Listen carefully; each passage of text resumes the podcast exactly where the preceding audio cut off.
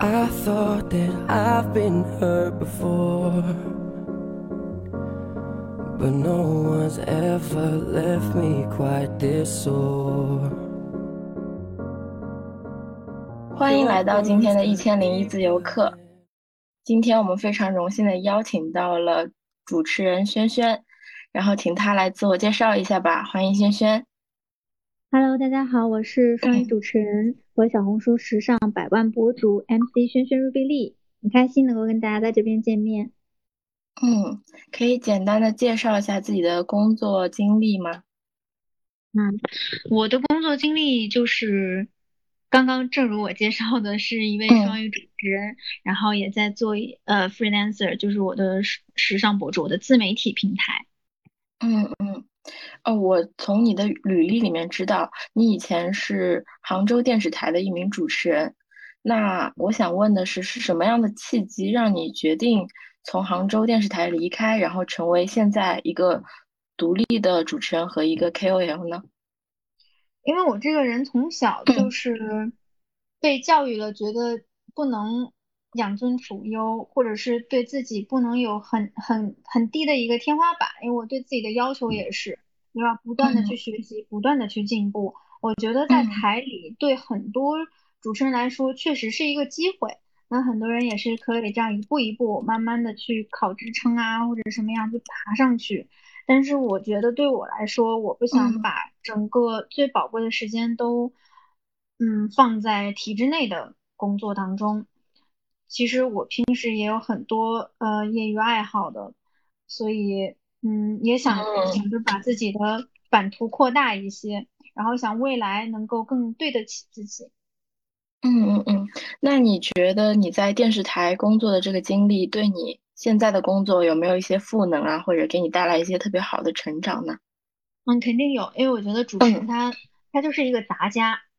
比如说你呃，我去主持这种教育类的节目啊，或者是时尚美妆类的节目，其实都要求你能够在一个很短的时间内去了解这个行业这个细分领域的一些资料和背景。所以我觉得我嗯这个能力会呃比其他人锻炼的多得多。也感谢主持人这个职业，呃，也让我有一个非常流利的表达能力和思考能力和嗯批判性的思维方式，这样子也能嗯够在很多呃运用在我的新媒体的视频和创意上。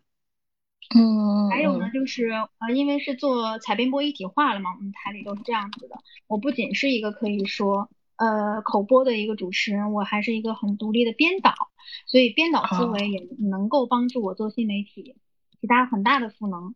比如说，人家会以为啊，主持人是不是就只念提字器啊？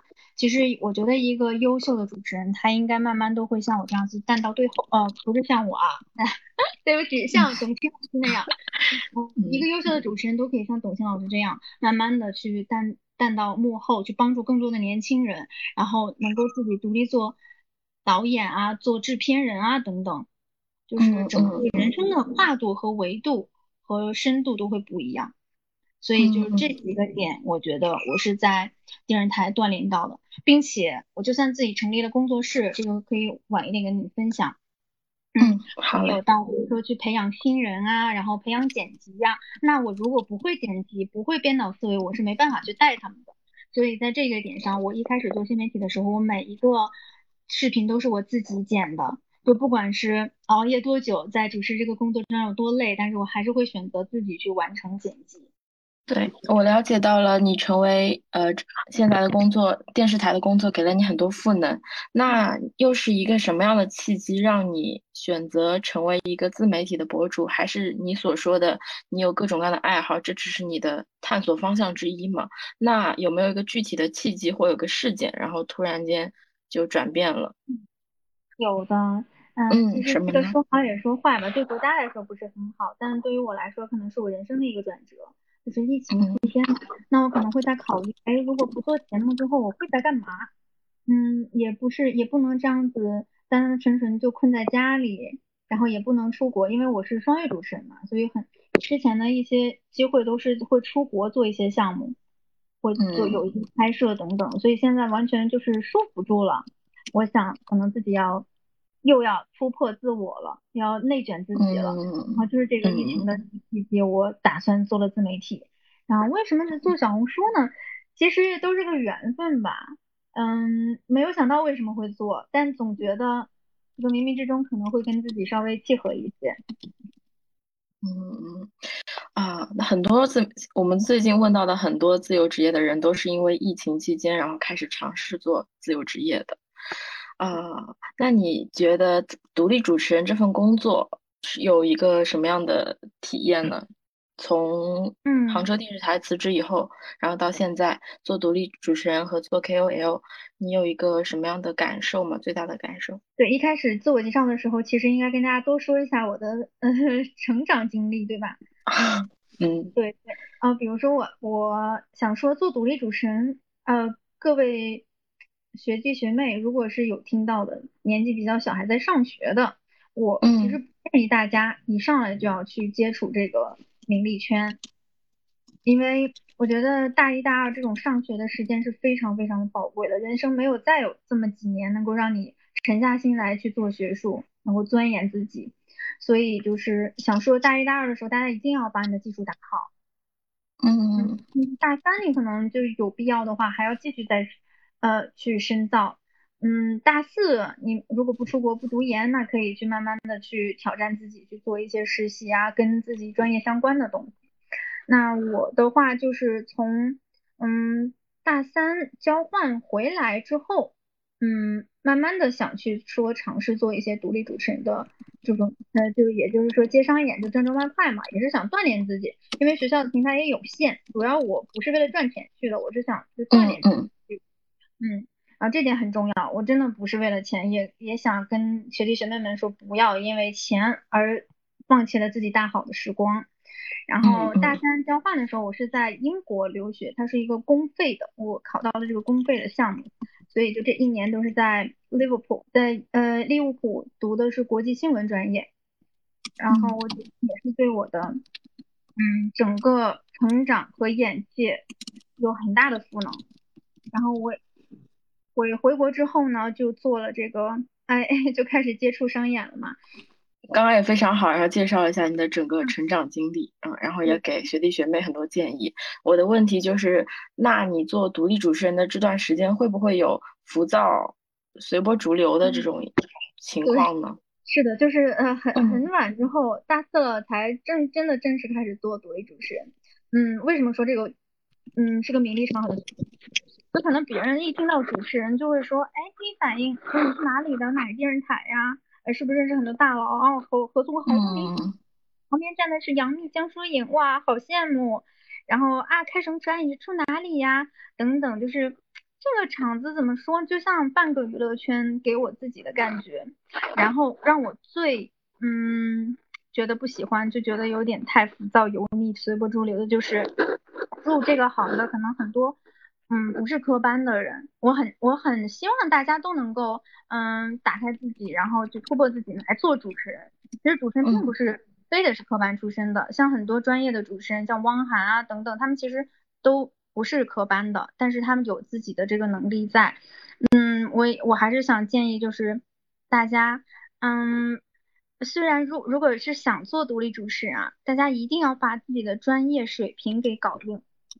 哪怕是嗯嗯半个家，但你有很多自学的方式，可以去听公开课，可以去嗯找老老师做小课等等，但是一定不要嗯觉得这个钱是很好赚的，哎，我这辈子就赚这些快钱就够了，这个是对你自己人生是没有提高的。包括我现在看到很多那个包装的都很好，说自己是哪哪哪台的，或者是呃说自己是哪个双语播音系的。呃，我是浙传毕业的，浙传双语播音系毕业的。然后其实，在市场上很多人说自己是双播的，哦，我竟然说没见过他，就是都是到的。所以这个行业真的很乱，参差不齐，水平不，大家水平可能都不够硬，甚至可能英语四六级都没考过，却说着自己是中英双语主持人，就是这个我嗯对大家的带动非常不好，让年轻人会觉得这个地方我啊我进来就有口饭吃。嗯嗯嗯嗯嗯，对，我们也是要提倡年轻人不应该赚快钱，要放弃初心。那双，也就是说，在你的描述里，双主持人好像有很多小小的水分，是吗？就是有一些主持人可能他们并不专业，是这个意思吗？其实 现在出来做自媒体的，就是啊，很多是主持人出来的，然后是做啊，要想教大家一些双语主持人的内容方向，但我觉得很多都是误人子弟。嗯，我也不会去评判他们什么，我觉得你能够勇敢的去说就已经很棒了。但是如果说你真的是要靠这个来赚钱，你是要去教别人，去让别人付费，这样子我觉得你是不好的。嗯嗯嗯。那我想问一下轩轩，你概念里的双语主持人应该具有什么样的特质、技能，呃，和一些他的。就是他应该拥有什么样的技能，他才可以去教别人，或者是才可以作为一个好的双语主持人？嗯嗯，首先我从专业度上来看的话，那如果你不是科班出身，那你起码是具备中英流利的双语能力。嗯嗯嗯，而且是具备一些主持人，就是普通话主持人的一些呃基本功吧。如果你发声都不练。呃，字正不腔，字不正腔不圆，那你怎么去站在这个舞台上呢？你就对不起观众。所以我觉得，就是从主持人的这个职业操守上来看，你是一定必须让自己接受过一定的培训的。嗯，然后再一个呢，就是如果是真的想要去教别人，那你起码自己有点得有点资格。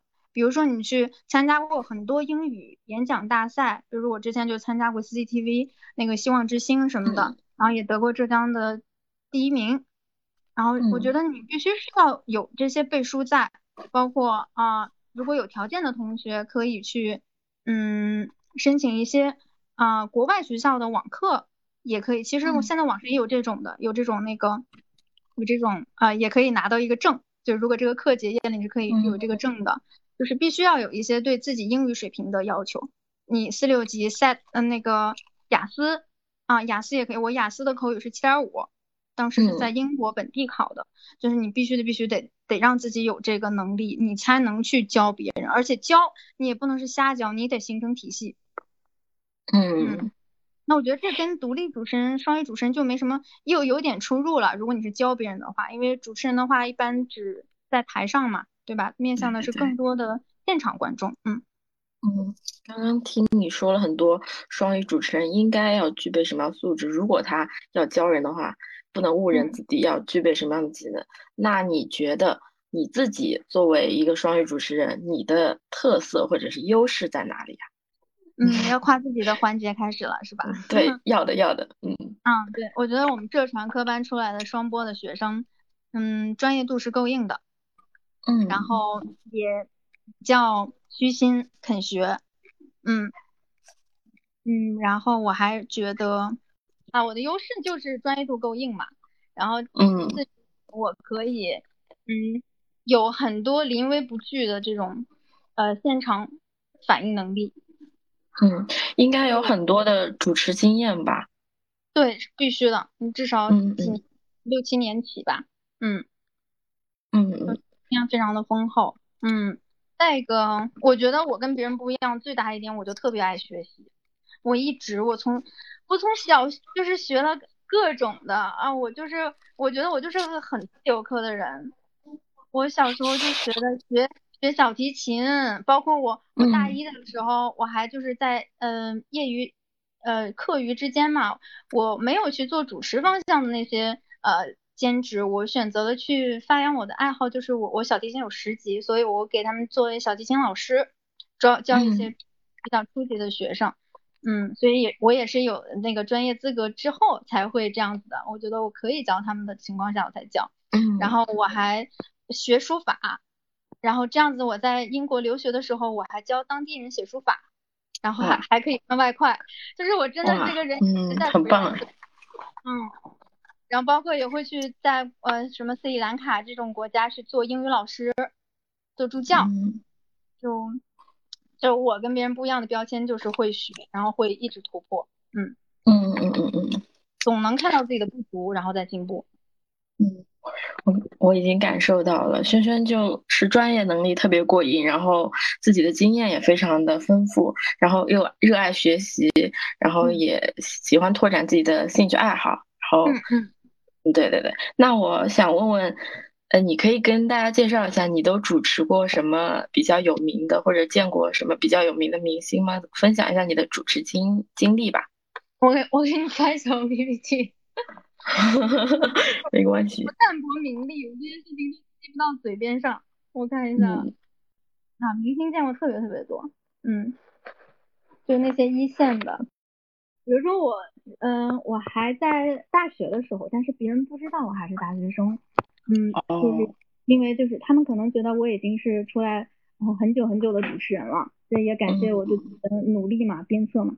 然后参加过 Michael Kors 的全明星的时尚派对，当时是我，嗯，哇，这辈子第一次见那么多明星，他就在你旁边，我跟杨幂就离着五五个指头的距离，嗯嗯，而且我在他耳边说话，就是什么感受？啊，就是他真的好白好高好啊不高是好是很瘦，然后又白又瘦，嗯，这画面很美，然后主要给自己的带来的感受就是。啊，我觉得我足够优秀了，我才能够为这种大品牌赋能，我才能跟才能一样优秀，然后就带着这种信念嘛，然后就越越走越好。然后我还被受邀去了啊米意大利的米兰时装周，当时还没有疫情之前，去官方的米兰时装周做他们 fila 品牌的主持人。当时也是就跟马思纯啊、陈学冬啊、郭碧婷啊，就都都在一个小房间里，我我去做他们的采访主持人。嗯嗯嗯，觉得对自己的经历也是非常的有价值的。然后还有就是，嗯，很多就是一线大牌的美妆啊什么的，这样子对我自己的小红书来说，对新媒体平台来说，也是一个非常好的宣传点。嗯，对对对，嗯嗯，看得出来经经历非常丰富。那我特别好，呃，我特别好奇一个点，就是现在双语主持人他的市场需求会。比较大吗？会，嗯，就是我们分两趴说吧，一种是在体制内的，一趴呃另一趴就是独立的。那体制内的，我觉得上涨的空间真的是实话啊，挺小的。因为双语主持、双语播音这个系，在全中国放眼望去做得好的，没有几个学校，就是北有北广，浙有浙传嘛，就是原来。就是中传还有双语播音呢，现在他们也没有了，可能就是意识到这个东西有点难走，嗯，我不我我也不知道，我也挺惋惜的，嗯，就可能这样的嗯平台可能会在慢慢越来越少，不过会英语的孩子是越来越多的，那可能以后真的是主持人就不是专业的主持人了，而是一个。在某个领域非常专业的，也能做主持人的这么一个 KOL 的形式，我觉得会更好。嗯，然后，嗯，从，但是啊，但是我们很多同学，我看他们有在一些，嗯，怎么说自媒体平台吧，自媒体平台去做一些呃网络主持人也是有的。哦，还有就是在英语机构。就说这个专业的，嗯，就业 就是要看自己要不要走英语。如果你真的是走电视台英语主持人的路线的话，那就像我说的，你需要很长的一个爬坡期，而且你要前辈，嗯，让位子给你。嗯嗯嗯，我刚刚听到你说网络主持人，网络主持人和独立主持人有什么区别吗？网络主持人他不是那种嗯大家能够想象的电视集团的，他是一个网络主持人，比如说新浪啊，还有腾讯啊，就这种这种平台的签约主持人，嗯，就就总结一下，就是嗯在体制内的啊，就是数量确实并不大，可能全国就几千人的规模，然后做得好的可能又更稀少。嗯，但是我觉得你只要肯坚持、有能力，然后想走电视台这个行业，你也是脱颖而出的机会会更大的，因为跟你的竞争的人实在是少之又少。然后独立主持人方向呢，嗯，我觉得市场需求是是有的，然后可能因为疫情的关系，有一些中英活动、品牌活动，呃外事的这种可能会少了一些。但是咱们中国慢慢越来越 international 嘛，现在已经是非常之厉害了，大家巴不得都做生意了。对，所以这个需求是很大的，但是就希望大家一日做主持人就要对得起这个名头，嗯，还是要职呃专业度过硬吧。嗯，是的，需求大，钱快钱有有，那还是劝希望每一个主持人都能够有自己的初心，有自己的坚持，有自自己最起码的职业素养和道德。对的，对的，嗯，那轩轩，你的职业技能，呃的学习途径，除了学校的话，还有什么学习途径吗？哎呀，我这完全就很喜欢自学呀，哦，就是自己会，呃，会花钱上网课。哦，这已经很难得了。对啊，然后自己嗯看看英文电影和美剧，然后会有一个专门属于自己的一个素材积累的本本，哦，会有个自己那个知识库，就随便可以调出来反复翻阅的，就其实就特别像咱们高中高考那时候，如果把这个学习习惯带到你上班工作之后，哇，你不得了了，嗯。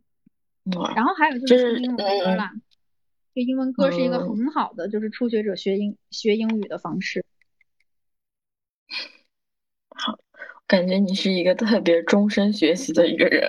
嗯，有点累，是不是？那除了主持人这个工作，然后来聊聊你做自媒体、做 KOL，你现在这一段时间下来有什么样的感受吗？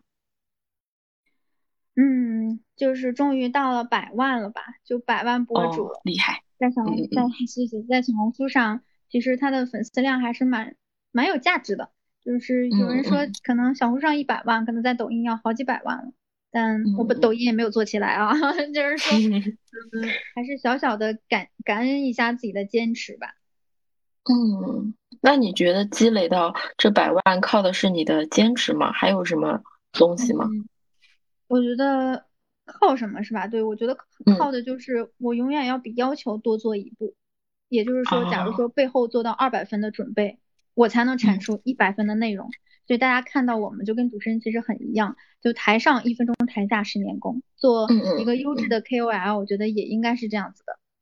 就像今天去跟嗯下午为什么就呃七点钟来我们来那这个电话会议，就是因为下午我一直在参加薇诺娜品牌的 workshop。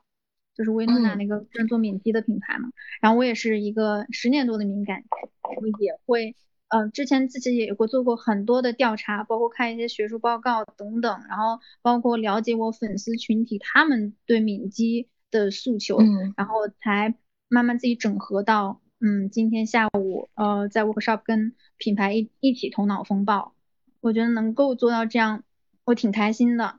可能全国也没有多少个博主能够这么深入的打到品牌内部，跟他们一起来做共创。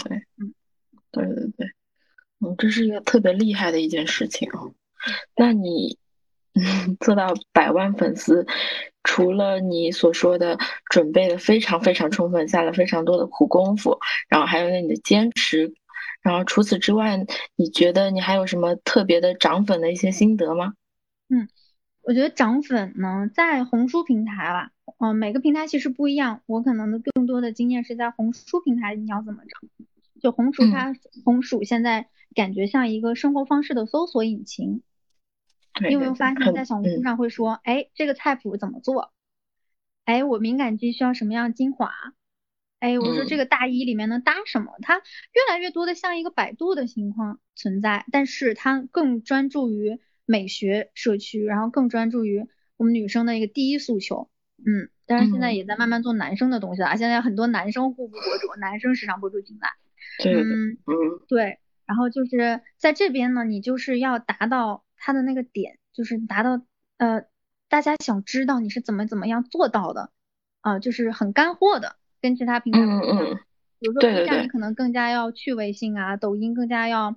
嗯，短平快要很很有很有眼球，很有记忆点。那小红书它是一个功能性很强的平台，所以做内容的时候，你就要嗯时刻的记住，哎，观众他想知道什么，有什么，自己怎么能够成为一个懂王，让有利他性。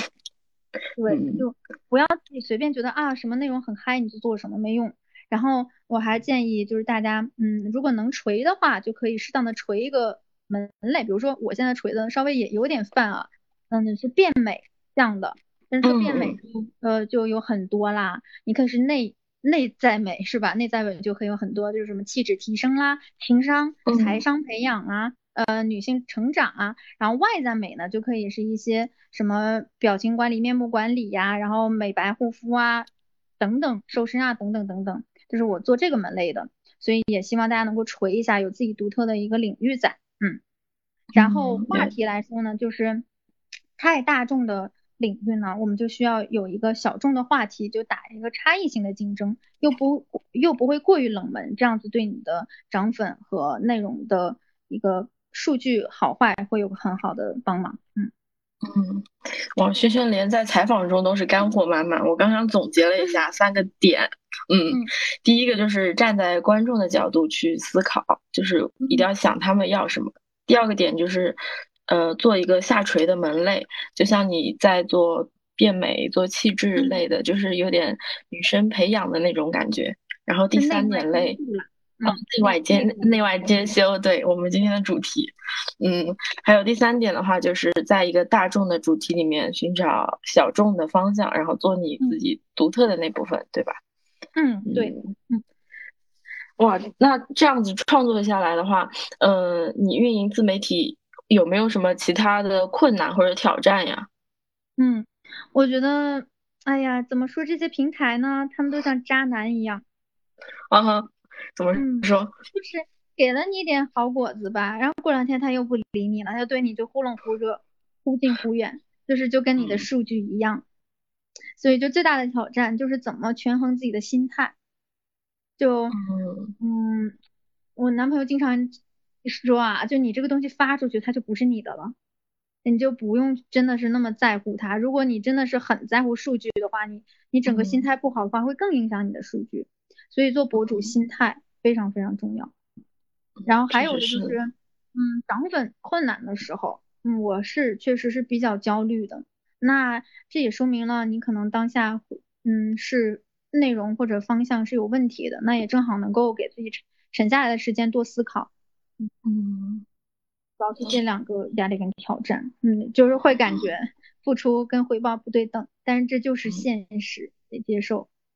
哎，就感觉好像是每一个小红书或者是自媒体人运营的都会遇遇到的一个情况啊。像我们 Free Lab 在运营的时候也是。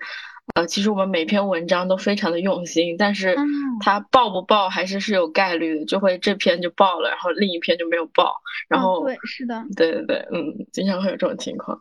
那如果你产生了焦虑，你是怎么克服的呢？就是比如说涨粉，你刚刚说到的涨粉有点涨不上去啊，那你怎么克服这些？嗯。嗯，咱们做内容端的，那肯定就是从自己自身出发了。如果是真的觉得，嗯，也分析了啊，分析对手很重要，就是同类型的博主为什么他做的好，你做的不好，那自己什么原因？然后也总结一下。那如果啊，以上这些咱们都做到了，那就是看天老天了，咱们也不要过分的 苛责自己了。嗯，是是是，成对，就是谋事在人，成事在天。对，嗯，好，那我。刚刚有漏问一个问题，就是，嗯，轩轩经常和时尚圈和明星打交道，自己会不会有一些身材和外貌上面的焦虑？说没有，是不是觉得特别凡尔赛？啊，真的没有吗？没有啊，我干嘛要有啊？天哪，哇，哦，我以为会有呢。嗯，就没有啦。其实，嗨，这话又不能说。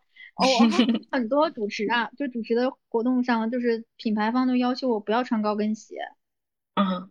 嗯，然后比如说不要衣服穿太亮，啊，这样子能够凸显出明星啊，那是肯定的，因为我们主持人就是一个绿叶嘛，要衬托这些嘉宾或者是观众他们是红花，所以就是嗯我没有，因为我对自己的心理建设非常的好，然后我也希望我的嗯我的粉丝宝宝们，就算觉得自己不美，但是其实你已经很美了，就是我们就是往那个美的方向去。改变自己，嗯嗯嗯，追求就行。然后，呃，为什么也不焦虑？因为我都时刻保持着自己的那个底线。我不喝奶茶，也不吃，呃，那些很大油的那些，嗯，油炸食品啊，或者烤串什么的，很少吃。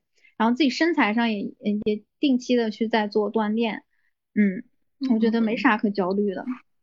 哇，说的真的让我非常的佩服。啊，对不起大家，真的非常厉害了。对，但是女生自信还是最美的嘛，然后永远在追求优秀的路上，那我们永远都是最美的，嗯，非常好的价值观。啊，我接着来问一问轩轩，目前你的工作，比如说是独立主持人加上自媒体，那你现在的收入来源是就这两个吗？还是，嗯，还有其他的来源吗？嗯，还有的就是我经常想培养那个粉丝们的这个财商，我觉得投资理财很重要。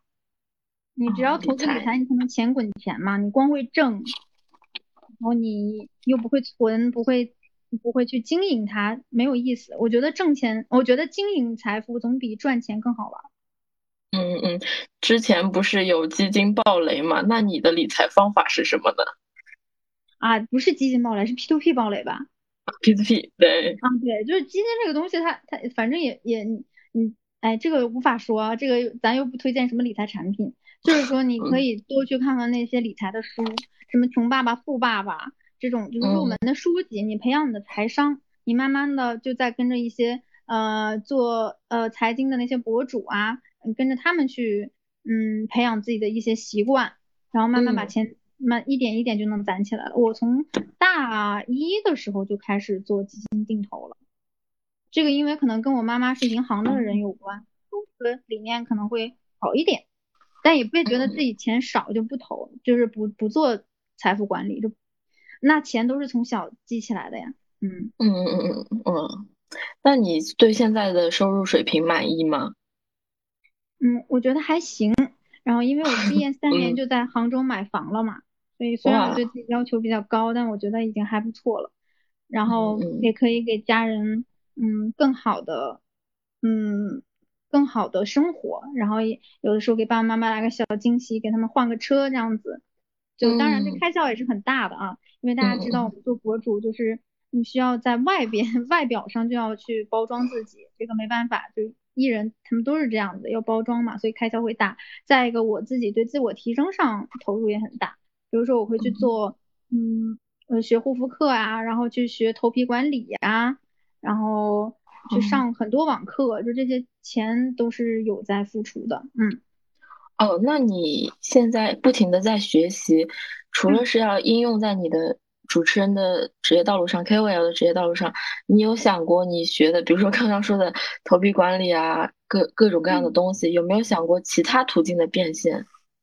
嗯，有，些因为其实从去年开始，包括红书平台也都一直在找我做课。嗯，但是我觉得去年可能不是一个最好的契机，我还在冲百万，那我觉得今年我已经到了一个。新的阶段，那我可能可以做起来这个知识付费了。然后，嗯嗯，因为我这个人可能好像比较适合当老师，挺适合的。嗯，所以就觉得可以有这一方面的，然后能够让更多的大众看到这个课，哎，刷个脸熟会更加认识我。嗯嗯，对对对对。那这是你二二年的目标吗？还就是你未来以后职业可能会考虑到会授课这样子？嗯嗯，对，应该是会的。然后，嗯，也在谈这个合作嘛。也我也希望我授课不是随随便便，我一定要对得起自己。对对对对然后一定得是，呃，言之有理，言之有物的，就是一定要，嗯，你虽然几，比如说九块九买的，那你我得让你，哎，觉得，哎，我赚翻了这种感觉。然后，二零二零年的目标呢，其实，嗯，我是一个挺挺好的老板。又要自己夸自己，嗯，确实，因为是工作室的模式嘛。然后我觉得我每一个员工都像我的弟弟妹妹一样，然后我也希望他们能够在我这里有不仅是收入上的提升，更能是个人成长上的提高。因为我当时自己在职场的时候，就呃非常期待有一个人真的能够嗯骂骂我，指导指导我，就是对，就是你三十岁以后会发现没有这种人。就真的挺珍惜的，然后我也希望能够，就是身边的小伙伴和合作伙伴都能够，嗯，越来越合拍，能够迎接到自己的人生巅峰吧。然后也想开拓第二平台，嗯，就是咱们就就是说什么时候能把抖音这个流量密码 搞清楚，太难做了。嗯，对，都是一步步来嘛。嗯，对，还有自己的一个小小的目标，就能够有自己出圈的代表作。嗯嗯，你所说的出圈的代表作是指什么呢？就是自己的视频爆了，还是说自己主持人的一些表现被更多人看见了呢？其实这两个可以是合二为一的。我也希望我真的能够做成一个 KOL 主持人，就是因为现在我感觉我市面上是没有这么一个人出现的，就是能做 KOL 又是主持人，一般都是割裂的他们两个。然后我希望就是我的这些专业知识能够赋能我的粉丝的同时，也能够赋能到品牌方，嗯，所以就把这个职职职业发扬光大一些，嗯，特别棒。那那现在你做主持人加。自媒体就是你呃工作强度怎么样？你已经有更多呃未来的发展方向了吗？就是可能会更忙更忙。我非常好奇，你同时做这么多事情，你是怎么做到时间管理的？哎呀，这个怎么说呢？就比别人少睡点觉，早点起。确实是，咱做新媒体是全年无休的，包括过年的每一天都其实没有闲着，不管是各平台盯发片也好，还是。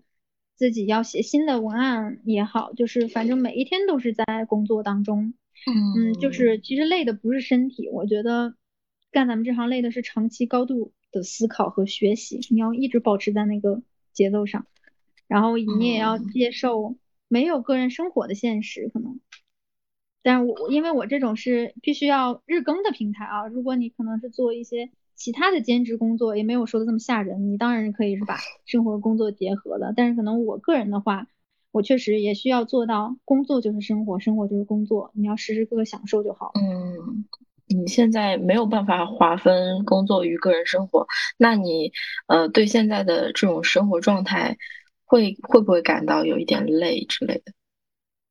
嗯，累是肯定累的，但是我觉得我是一个。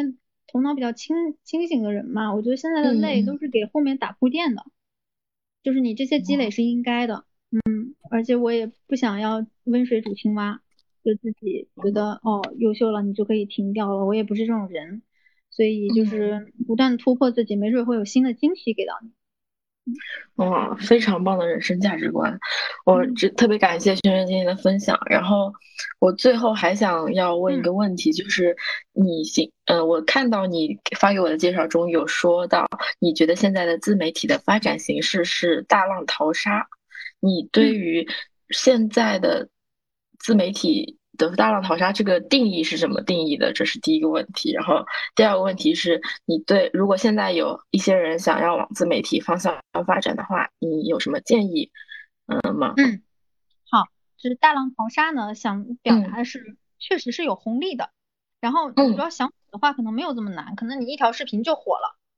嗯，但是就是希望大家不要轻视这个行业，不要觉得有一条视频火了你就火了。你你靠的是什么？要靠背后的持续产出啊，要么谁知道你呢？就是你会很看到很多现象级的人出了一条视频之后，发现他就没东西了。然后这如果你是想追求这样的火的话，那是 OK 的。但如果对一个嗯长期发展个人发展生涯来说呢，可能它不够好，可能你一下子接受不了这种大起大落。嗯嗯。然后你也不要觉得自己长得好看啊或者怎么样啊就可以有点积累就能做。自媒体，然后做自媒体都能够赚钱，这是不可能的。就是就大家头脑要要清醒一点，就不要太觉得这个这个全都是红利，其实没有。然后另一个方面是对现在自媒体发展的人有些建议嘛。然后我想说的也是，其实我们 KOL 不是是哪个编导给你写写稿子你就可以念了，也不是说真的有什么背后写手还是什么的。呃，确实，如果是公司那种培养出来的人是的，那。那相相对来说，它就更流水化，就流水线的生产了。那可能也不是一个很好的对个人成长的一个很有利处的东西吧。然后确实 KOL 不是出镜念稿就行的啊。就算你开工作室，像我这样雇了员工，然后真的没有人能替代你。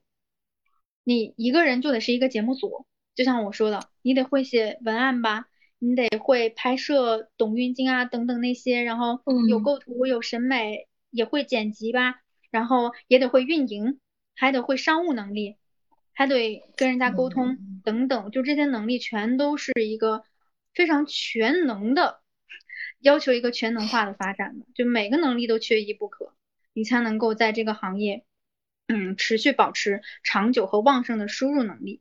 嗯嗯嗯，还有我觉得啊，就是你如果是一个分享欲和学习欲很强的人，就是也比较喜欢就总卷自己，然后总不断突破自己的人，那就更加适合做博主。嗯嗯，啊，那对，如果他们进了自媒体的话，你对他们有什么前辈的建议吗？就是，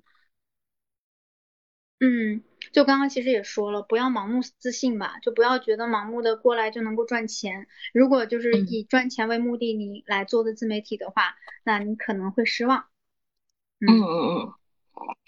好嘞好嘞。嗯。就是心态问题，心态很重要，也不会也不要觉得自己一个东西没做好，然后就下一个就不做了。那这个东西你坚持到最后就是胜利。有多少人就是因为不坚持这条路就断了？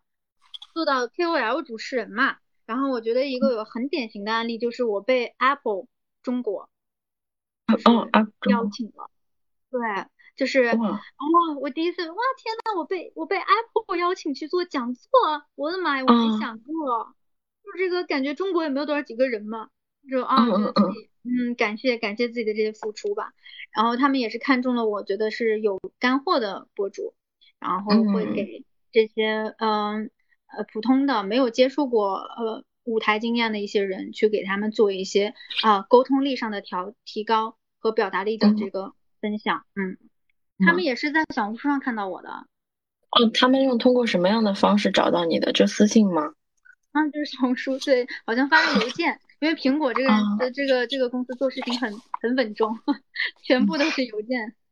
哎，这个是在几几年的时候的事情呀？去年。